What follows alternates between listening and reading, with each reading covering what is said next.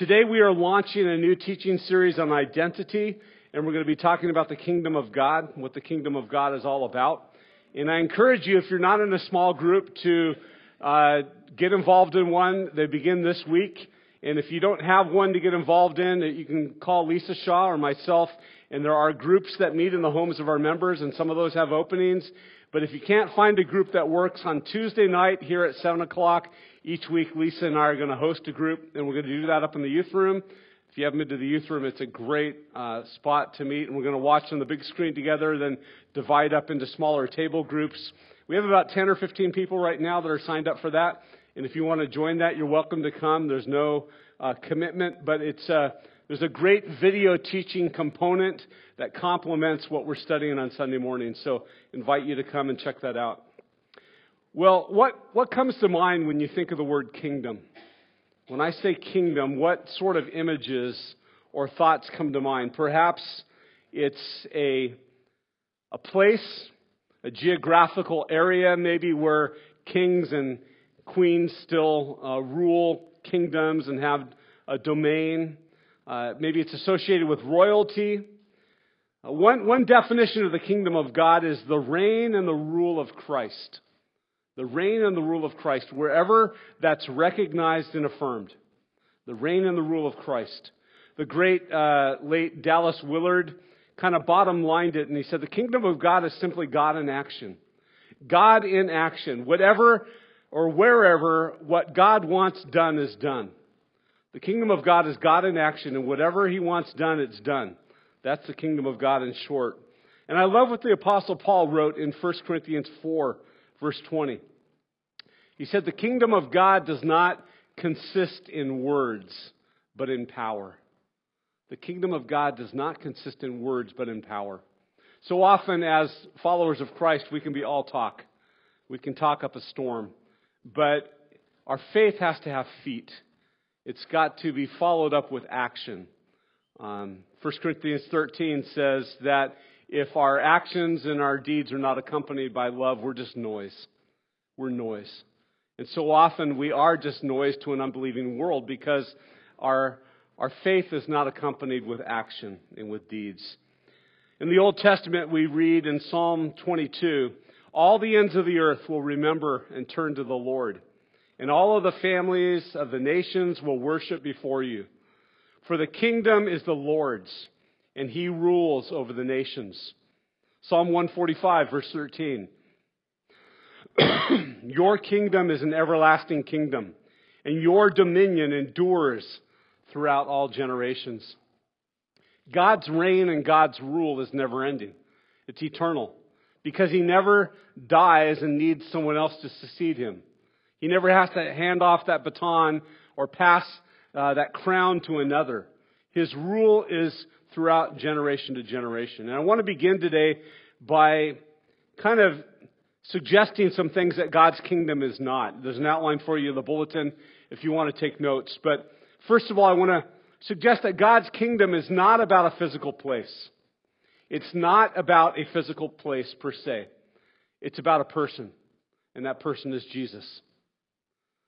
In the Gospel of Luke, in verse 17 and verse 20, Luke says, Now having been questioned by the Pharisees as to when the kingdom of God was coming, Jesus answered them and said, The kingdom of God is not coming with signs to be observed, nor will they say, Look, here it is, or there it is. It's not like it's a physical location or building, uh, something tangible that you're just cruising along. You go, Oh, look, the kingdom of God. Many times Jesus said to people, The kingdom of God is in your midst, because his presence was there with them and his rule had begun and they didn't even realize it. It's not a physical place, first and foremost, it's a person. I love what author and pastor Mark Buchanan writes about his recent uh, experience in Africa. He said, Twice I visited heaven and close, uh, or close to it, the Masai Mara, perhaps the greatest wildlife preserve in the world. The Masai Mara is part of the vast grasslands that stretch over the fertile plains of East Africa. Here, elephant, cheetah, gazelle, wildebeest, water buffalo, giraffe, crocodile, rhinoceros, hippopotamus, and hundreds of other furry or scaly, tusked or horned, fleet footed or slimmering Flying or crawling, sun loving or night stalking creatures roam and soar and wade and burrow without the fear of man. But God, the two different guides that I had on the trips that I took couldn't be more different from one another. The first guide, Stephen, made the trip a thing of joy and wonder, an endless surprise. The second guide, William, almost ruined the trip entirely. The difference was one thing. Stephen paid attention, William didn't. Stephen had good eyes, William didn't. Stephen looked at the right thing at the right time with the right focus, and William didn't. Stephen was a Maasai man in his early 20s who grew up a few miles from the very ground we crossed together. The land was in his blood. Every hill and grove, every bend of river, he knew in his bones the personal histories of many of the animals that we saw. And he had an intuition for finding animals that, at least to a suburban living white guy like me who thinks that a squirrel is a major wildlife sighting, seems supernatural. He would stop and gaze at something two kilometers in the distance. It looked to me more like grass and acacia, but he would drive toward it, and maybe 300 yards away, I'd finally see what he saw a mother rhino and its baby grazing in scrub brush, or a pride of lions sleeping beneath a tree, or a pair of cheetahs sunning themselves on a shelf of rock.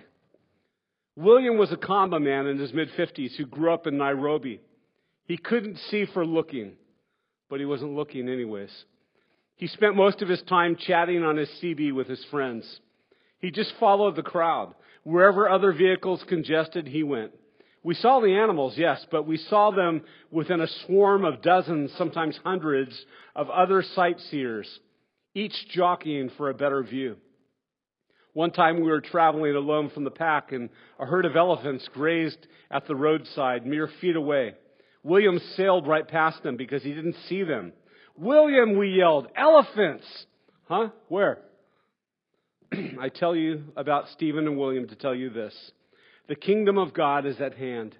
Pay attention. You could miss it entirely if you choose to look at the wrong thing. I think many of us get so focused on things or the circumstances of life that sometimes we miss seeing God and His kingdom, what He's doing in this world, how He's at work, and how we can be involved. And the truth is, if we keep our eyes fixed on Jesus, we will never miss the kingdom. He will always help us to see what He's doing and how the part that we play. Dallas Willard, in his book, The Kingdom Life, talks about the intertestamental period between Old Testament and New Testament and the period of exile and bondage where the Israelites had to flee, or actually were taken from Jerusalem to Babylon. And he says, it took the harrowing events of the destruction of Jerusalem and the Babylonian exile to bring the Jews to an understanding that God was not bound to a special place, namely Jerusalem, and that he was still present and in action where there was no visible manifestations in the heavens. This is the lesson of the intertestamental period, which ripens in meaning until it comes out of the mouth of John the Baptizer. There is always a kingdom of God even in the absence of a place and a political kingdom through which it rules. There is always a kingdom of God, even in the absence of a physical place or a political kingdom through which God rules. The kingdom of God has come. Well, the kingdom of God is not just not a physical place, but a person. It's also not just future oriented, but now. The kingdom of God is not something that you and I enter one day when we die. It's something that we become a part of the moment at conversion. The moment that we give our life to Christ, we are, are part of the kingdom and we enter into the kingdom. It's accessible to us. The problem is that many of us grew up with kind of a conversion centered approach to the gospel where conversion or coming to Christ was the finish line rather than the starting point. Kind of like, give your life to Christ, that's it. And, you know, then you won't have to go to hell and you can live forever with Him. And kind of like, great, we did that. It's all done. Now we just sit around and wait for Him to come back. Giving our life to Christ is not the finish line, it's the starting point. And the big problem with a conversion centered gospel is that it lacks a missional appeal. Because it, it doesn't motivate us to look beyond ourselves to the kingdom of God and the mission of God. It doesn't motivate us to live a kingdom life. Many of us grew up hearing this question over and over and over again. You probably heard it if you grew up in the church. If you were to die tonight, would you go to heaven?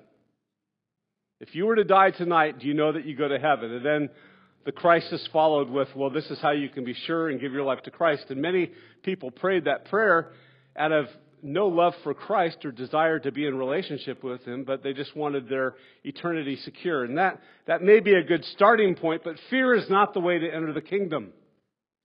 It's not about if you were to die tonight, would you go to heaven? The kingdom life or understanding of God's kingdom leads to a better question. And that question is this. If you knew that you were going to live forever, what kind of person would you like to become? If you knew that you were going to live forever, what kind of person would you like to become? Because the kingdom has begun, has begun. It's now.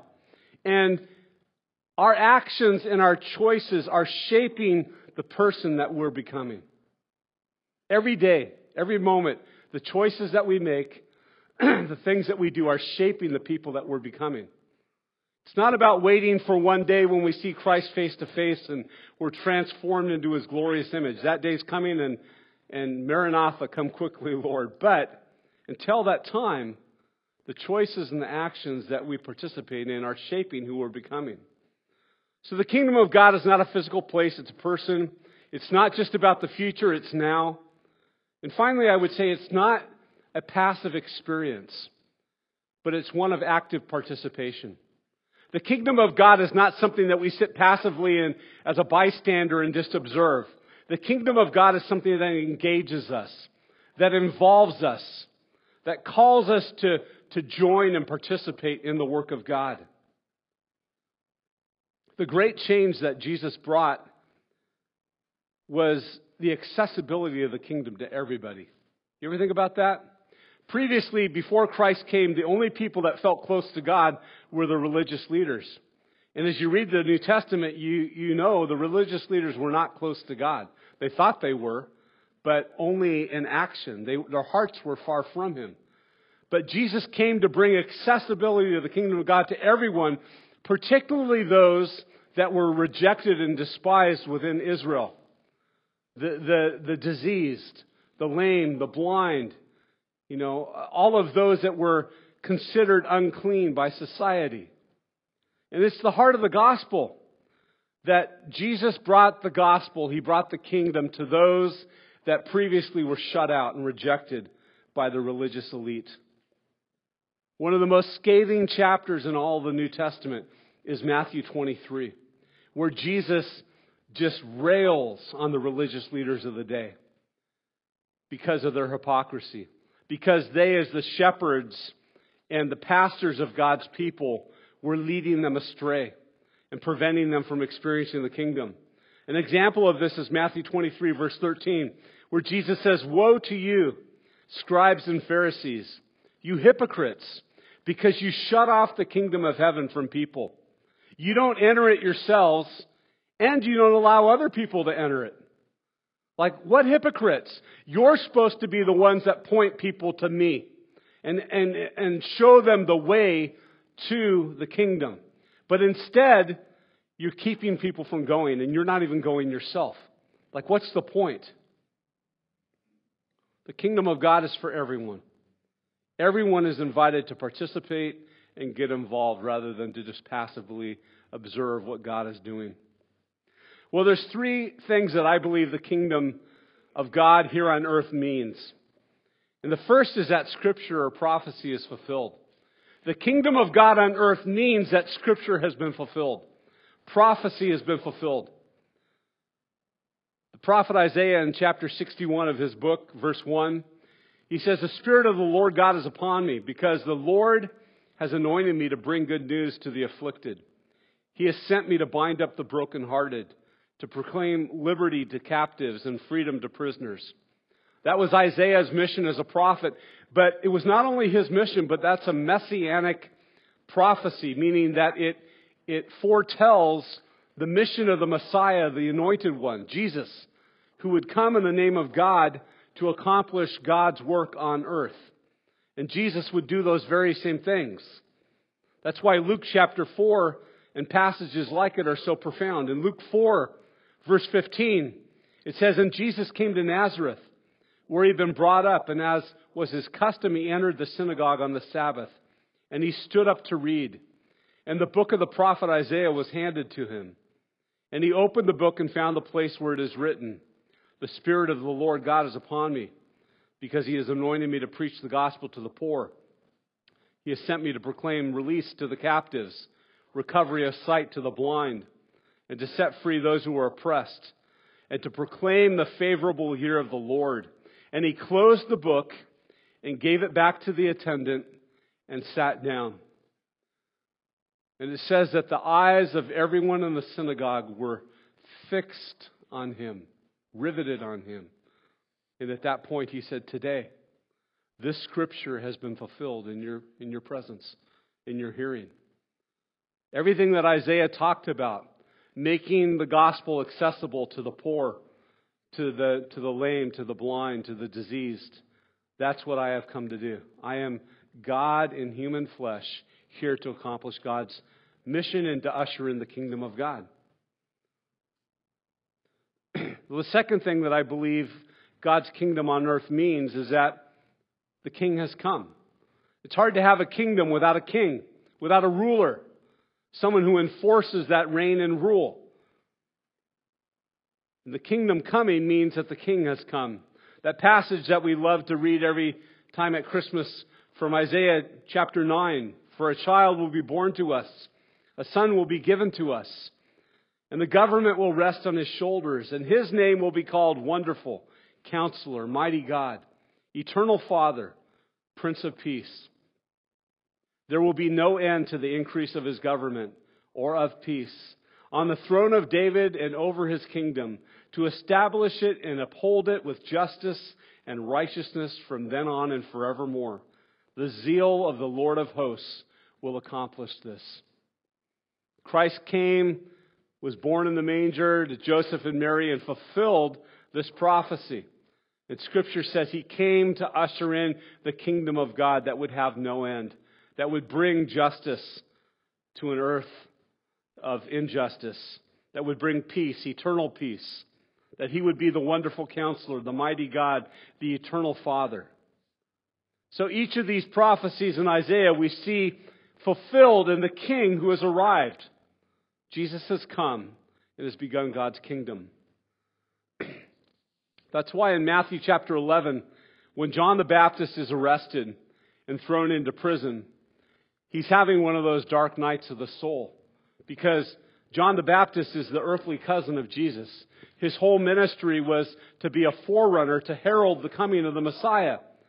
And Jesus comes and all this amazing stuff is happening, but John's thrown into prison and he's awaiting death.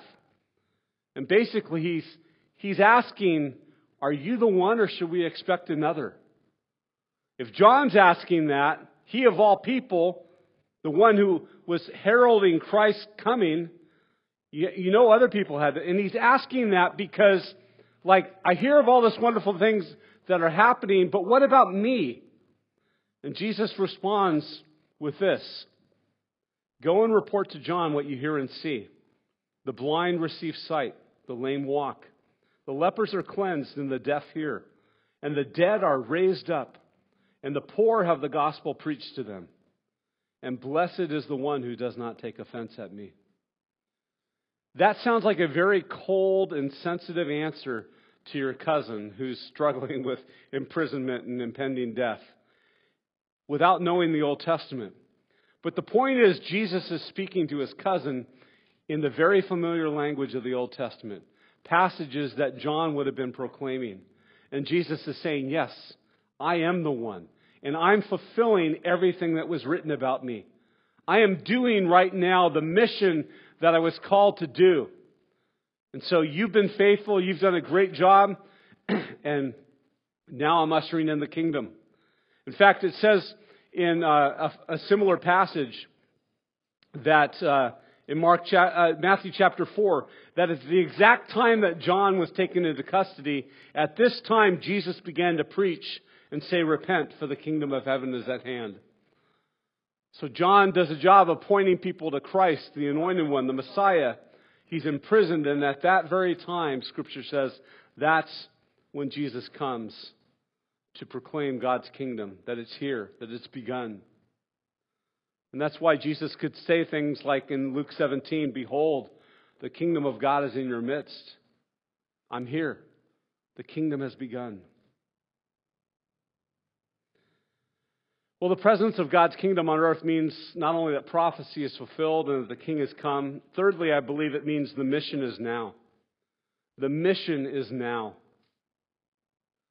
Mark chapter 1, verse 14 and 15. Now, after John had been taken into custody, Jesus came into Galilee, preaching the gospel of God and saying, The time is fulfilled and the kingdom of God is at hand. It's, it's, it's tangible, it's right in front of you repent, and believe in the gospel. Jesus, before he left this earth, in Acts chapter 1, verse 8, said to his disciples, You will receive power when the Holy Spirit has come upon you, and you will be my witnesses, both in Jerusalem and Judea and Samaria, and even the most remote parts of the earth. The kingdom has come, the king is here, and the mission has started. And God wants to involve us in that mission. 2 Corinthians chapter 5 is a beautiful passage that talks about what God has done for each one of us. 2 Corinthians 5:17 says, "If anyone comes to Christ, gives their life to Christ, uh, they are not the same anymore. A new life has begun. That they become a new creation in Christ, and that God takes the old things away. And he says that all of this takes place because God has reconciled us to himself through Christ and through the cross. But then he goes on to say that God has given us this ministry of reconciliation, which is just a fancy word of saying bringing people back to God. And so Paul says that our mission in life and our mission in the kingdom is to go out and plead with people to come back to God. Come back to the one who made you. Come back to the one who knows you. Come back to the one who forgives you and heals you and understands you. The one who is always with you and will never fail you or forsake you. That's our ministry. That's our mission. We've been reconciled to God. We've been brought back into right relationship with God through the cross. And now it's our task, our privilege, to invite others to come back to God as well. And that's what it means to be part of the mission. I want to draw some application as we close. Um, in the video this week in the small group time, we'll, we'll do a good job at application and helping you to understand uh, how it, it kind of folds out in our life. Somebody said that our, our growth in kingdom life is significantly uh, connected with our active participation with Christ through grace. Meaning that we grow and mature in the kingdom of God as we actively participate with God and kingdom work through His grace. And I love this definition of grace that I heard this week. It's by a guy named Keith Matthews. He wrote a book called The Kingdom. And he says, Grace is God's action in our lives, helping us accomplish what we are incapable of accomplishing on our own. So we so often think of grace as God's love and mercy when I fail or when I sin. And grace is definitely that. But grace is also God's involvement and action in my life, helping me to accomplish what I could never accomplish on my own. What a beautiful picture of grace. That's why somebody said once, there, there is no failure in Christ because God is constantly empowering you to do what you could never do on your own. Paul exhorts us in Philippians 2:12. He says, "Work out your salvation with fear and trembling."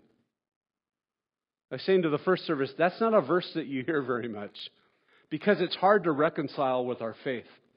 What do you mean I'm supposed to work out my salvation? I thought, you know, For by grace are you saved, and that not of yourselves. It is the gift of God, not of works, lest anyone should boast. What do you mean work? And with fear and trembling, I I don't serve a God that I fear and tremble. Wait, what? How do we reconcile that? Well, Paul, if you read it in context, right after that, he says, Work out your salvation with fear and trembling, for it is God who is at work in you, both to will and to work for his good pleasure. It's God doing the work through you. God wants us to work, yes, but He's motivating us and energizing us to do everything He calls us to do. That's why Paul would say in Colossians 1:29, "To this end I labor and I strive, struggling with all His energy, which so powerfully works in me." I love that phrase that Dallas Willard popularized. He said, God is not opposed to effort, but to earning. God is not opposed to effort. It's, God is opposed to earning, to that mentality of entitlement that I have earned God's favor in His grace. I've earned my salvation because I've, I've lived a good life and I've done the right things. God is opposed to an earning mentality, but you read Scripture, God is never opposed to effort. God wants you to work your tail off for Him and for the kingdom, knowing that He's the one working through you, energizing you, motivating you to do the work. That's the beauty. I read a quote this week that rocked my world. This guy said, Not only is obedience the highest form of worship, so what could be more than singing wonderful songs to God with all of our heart? Well, obedience. We can be singing wonderful songs to God and be far from Him be rebellious inside, living our own life, doing things our own way. Not only is obedience the highest form of worship, but it's also the primary means to changing the world. I love that. It's not only the highest form of worship, but it's the primary means to changing the world. Howard Snyder, in his book, The Community of the King, he says this. He says, Until the kingdom of God can be demonstrated in our relationships of love with one another, we have nothing to say to an unbelieving and broken world. Until the kingdom of God can be demonstrated in our relationships of love with one another, we have nothing to say to an unbelieving and broken world. Paul said it in 1 Corinthians 13 If I speak in the tongue of men and of angels, but have not love, I am just a noisy gong or a clanging cymbal. You know, to the unbelieving world that doesn't know Christ, many of us appear like noise because we're just talking and talking and talking. And there's very little doing. There's very little demonstration of love and grace and forgiveness and the presence of Christ. But Scripture says when we do those things, that's when the kingdom of God becomes visible to the unbelieving eyes. I want to ask you to stand with me as we close today.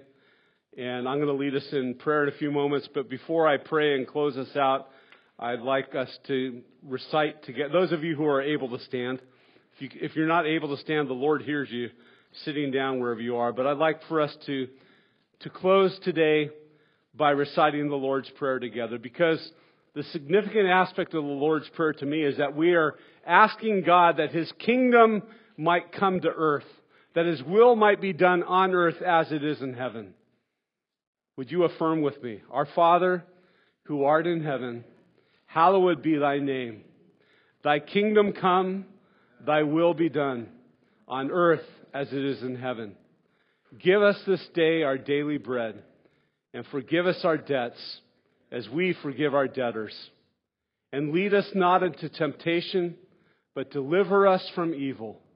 For thine is the kingdom, and the power, and the glory forever. Amen.